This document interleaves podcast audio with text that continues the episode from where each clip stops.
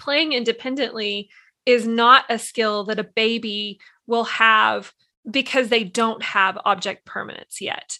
I'm Rachel. And I'm Marcela, and you're listening to the Parenting with Understanding podcast. We are parenting coaches who have helped millions of parents like you all over the world go from feeling isolated and hopeless, unable to break the cycle of permissive or punitive parenting, to feeling confident in parenthood and connected to their children's needs. Hi, Marcela. Hi, Rachel. Today I'm super excited because it's the middle of the summer, and we're going to talk about peaceful playtime. Okay. Yeah. This one goes to the listener. Your children has a room full of toys, right?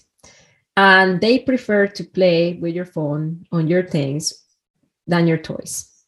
Or they have a room full of toys and they always fight for that one toy and matter of fact, you have two of the same, but it has to be the same one that they fight for. What about this one? Your children has a room full of toys and they won't play with their toys unless you are sitting right next to them. And as soon as you get up, they get up with you, following you around, whining, and they would not go back to play. They would not play independently unless you are sitting right next to them. So that's what we're going to talk about today because all those, it could be signs of lack of independent play skills.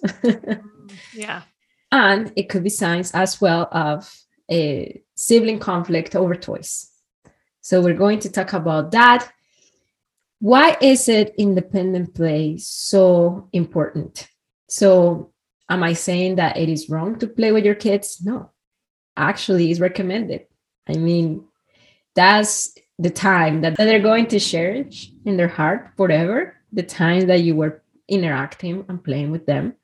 However, independent play is as important as them playing with you. Why? Because according to research, it develops their focus and it develops independent thinkers, right? So if you are directing their play, if they're if they would not engage in play unless they are engaged with you and only with you, then when they get to school, right, their creativity and their independent thinker skills might not be as sharp as some as children who have the ability to play independently and to create and build play on their own. So it is very important for you to develop that skill. And for that, I have a freebie to help you because there are actually toys that teach independent play. It keeps your children's focus for long stretches of time. So you can go to the bathroom and shower for 10 minutes and they will still be entertained. You would not have the knocks on the door, the little fingers poking under, under the door, at least not all the time, because they have that skill. So I put together a video to explain to you what those toys are the toys that teach independent play and the toys that don't, because there are actually many toys. That's the opposite when it comes to independent play. It actually keeps children play dependent. um, you are going to learn what those are in my freebie. So all you have to do is, it is completely free. Go to open the description of this podcast episode or go to the link in my bio at High Impact Club and you can watch this video for free. All you have to do is give us your name and email, your best email, so we we can send you the, the video and you can start seeing what kind of toys are the ones that teach independent play. Okay, so let's talk about before we move to talk about playtime when they're siblings. Let's talk about independent play. Mm-hmm. Independent play issues. So, number one, your child will play independently as long as you are sitting right next to them. They play independently and they direct their play, but as soon as you get up and you go to the kitchen, they stand up and they follow you. I actually get DMs and comments, um, people telling me, I think my child is living a lot of separation anxiety. because that's what they say because as soon as i get up and i go to the kitchen or to the to the bedroom then they freak out and they start calling me and whining for me okay so if you have a toddler they already learned object permanency meaning that they know that even though you are away you are present so if they know that you're not leaving the house that you're still going to the kitchen that you are in the living room, that you are in the bedroom, that you're not going away, it's not separation anxiety. Because mm-hmm. separation anxiety is anxiety of losing that direct connection. And they know that you are you are there in the house. Yeah. Right. So it is not separation anxiety, but it could be a typical case of play dependency. So, what is play dependency? Play dependency is when children don't have independent play skills. So, meaning that they don't have the ability yet to, to keep themselves entertained for developmentally appropriate stretches of time, right? They feel anxious because they don't have the ability to keep themselves focused and they follow their caregiver. Or number two, they start asking for screens because screens are a very passive entertainment. They don't have to do anything. They just plug themselves on the screen. Um, they don't have to exercise their creativity, their problem solving, nothing. yeah. So they ask for screens. So, how do you solve this? Very simple developing independent play. I actually created a guide. It's called the System to Break Play Dependency Guide. It is on my website, marcelacollier.com, if you want to go grab it. Um, but that's basically the, the answer to build independent play so they feel they can trust their own skills to keep themselves entertained. For the parents who have younger children, maybe they're wanting their babies to be able to lay on a little mat and play with a teething toy or you know some type of toy while they exit the room and then the baby freaks out and they don't understand why. So I wanted to address that topic because playing independently is not a skill that a baby will have um, because they don't have object permanence yet. They don't understand that when you walk out of a room, you still exist, which is the craziest thing. Whenever I found that out, it was very eye opening for me. It made sense that, you know, why do our children totally freak out when they're little bitty when we exit the room it's because they if they can't see you they don't know that you still even exist. At what age then would you start to see um the like what at what age does object permanence develop? And then beyond that what are the typical time frames that a child will will be able or should be able to play dependently so if there's six months four months and you leave the room and they cannot see you then i understand because object permanency is not quite yet there so they might freak out and then when eh, when they do develop that around eight months how long do you think like I'm actually primarily thinking about my own daughter because she will at certain times at three and a half, like she'll go into her room and she'll play by herself. But I'm kind of wondering personally because throughout the day she has she has her nanny that is helping her you know so she's constantly entertained for those 4 hours she has someone right there with her and so i'm wondering how I could help their relationship, like help her build play dependency, independent play skills during that time, even with someone here as a caregiver. But I'm also thinking about the other the other moms and listeners, you know, they may be thinking, well, how much time should my child be playing by themselves at at the age that they are? So we are gentle parents. We are child led we allow our child to explore as far as they feel comfortable exploring. Uh, we don't push independent play. We don't do like, let's not think about independent play the way traditional parenting, for example, potty trains their kids. I'm just going to take three days, and in those three days, they should be potty trained. It's not how it works. yeah. When it comes to independent play, because children need to come back. They need to come back to their, attachment figure when they feel they're ready to come back. And that varies from child to child right? I have twins and one of them needs to come back more often than the other one. And they were born the same day. And if i don't allow that then playtime could become really scary for them because they will connect independent playtime with disconnection from you and we don't want that to happen. Yeah. so is allowing them to explore within their range of tolerance. To give you a benchmark and a little disclaimer i don't have a degree on child development. I do have a parenting coaching certification and a therapeutic license so what I know about child development is things that I read, right? I read that their attention span is between three to five minutes per year of age.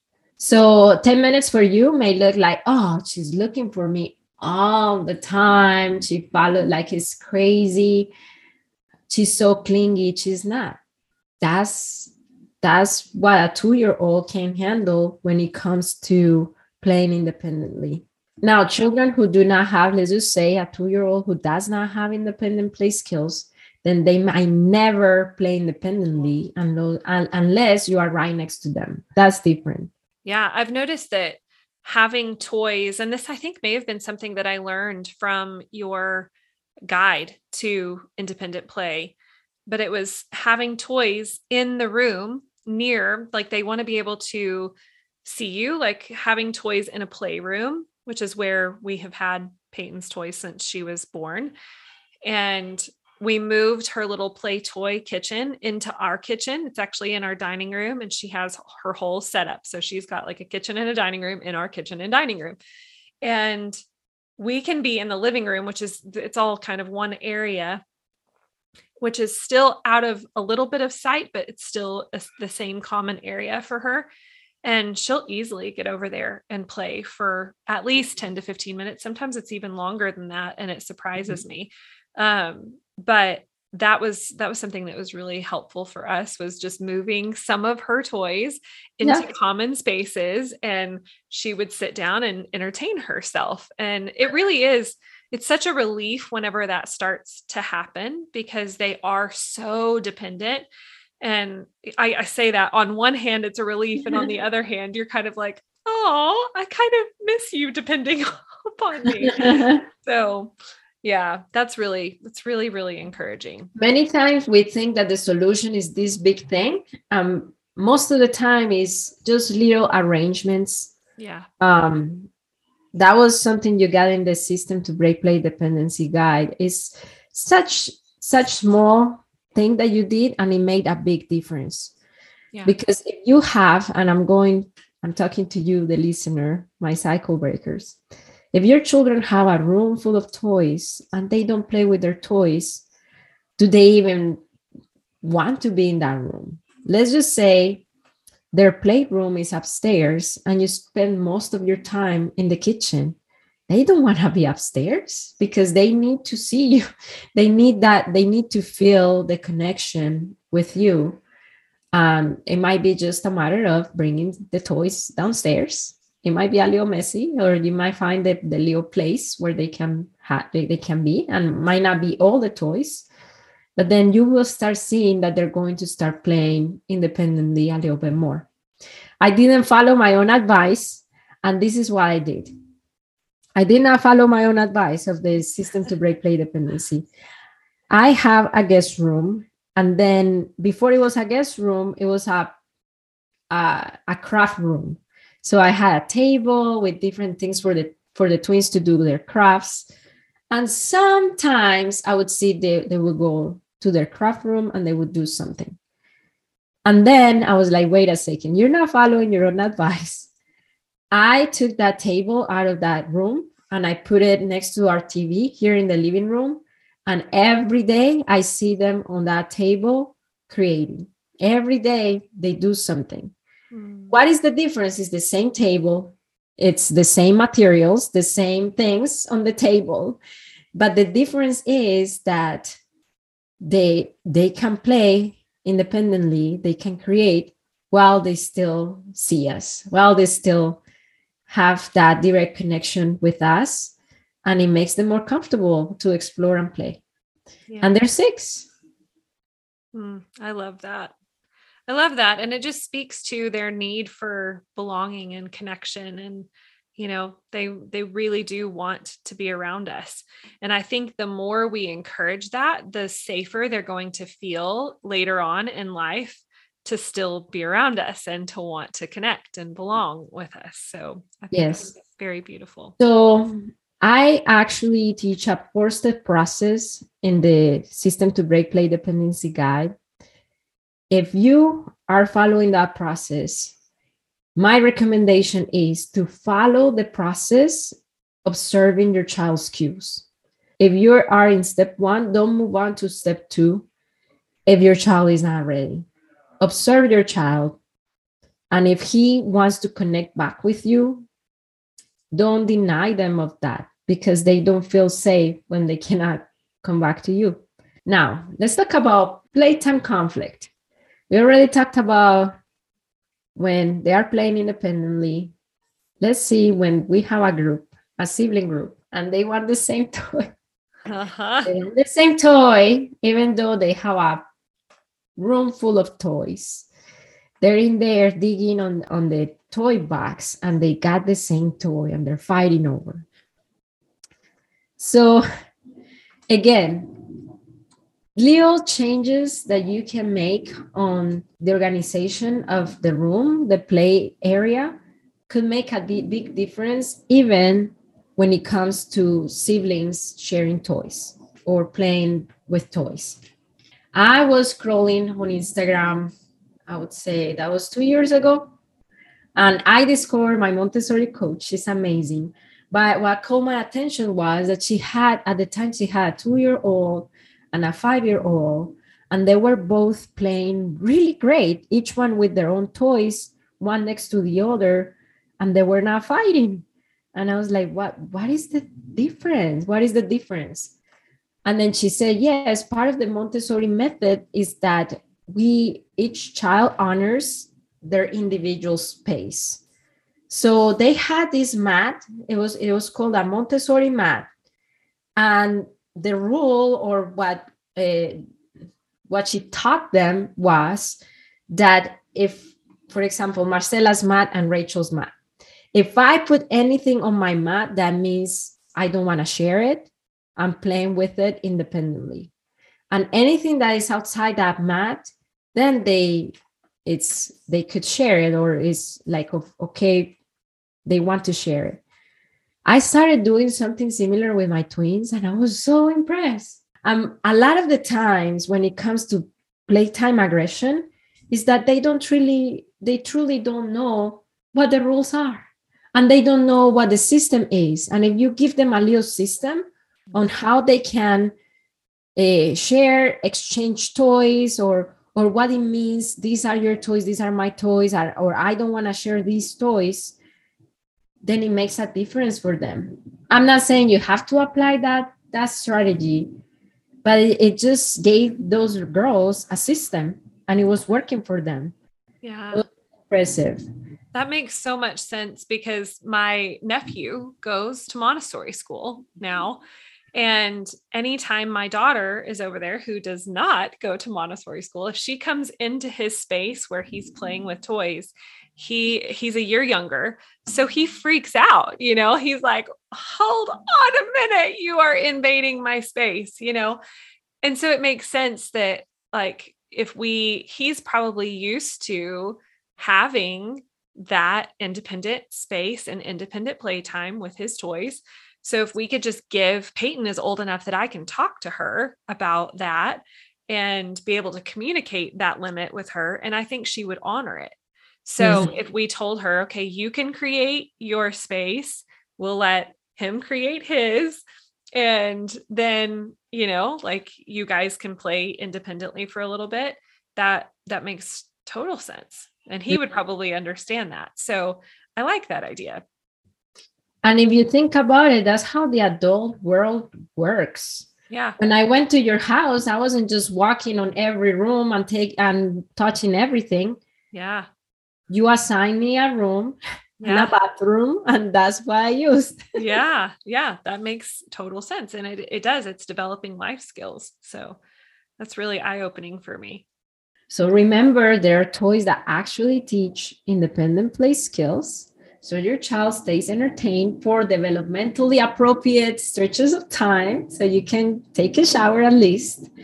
If you want to access this freebie, just open the description of this podcast and you will see the link there. Or go to our bios at High Impact Club uh, in social media. If you like this podcast, if you got something out of it, I encourage you to leave us a review to let us know what you think about it. If you are an HIC member, meaning that you have any of High Impact Club's HIC parenting education products, I encourage you to join our private Facebook group. We have over 500 now parents there helping each other, all of them from different backgrounds and levels of understanding. We have members of the Parenting with Understanding program there, people who have the Consider Conversation formula, and they all come to help each other. Go to HIC Cycle Breaker group on Facebook and request to join. Next week, we are going to be talking about vacations, vacation tips, vacation hacks what can we give you to make vacations smoother this summer? So be sure to tune in for that, and we will see you all then. Thanks again. And don't forget, it only takes understanding to break your cycle. We'll see you next week.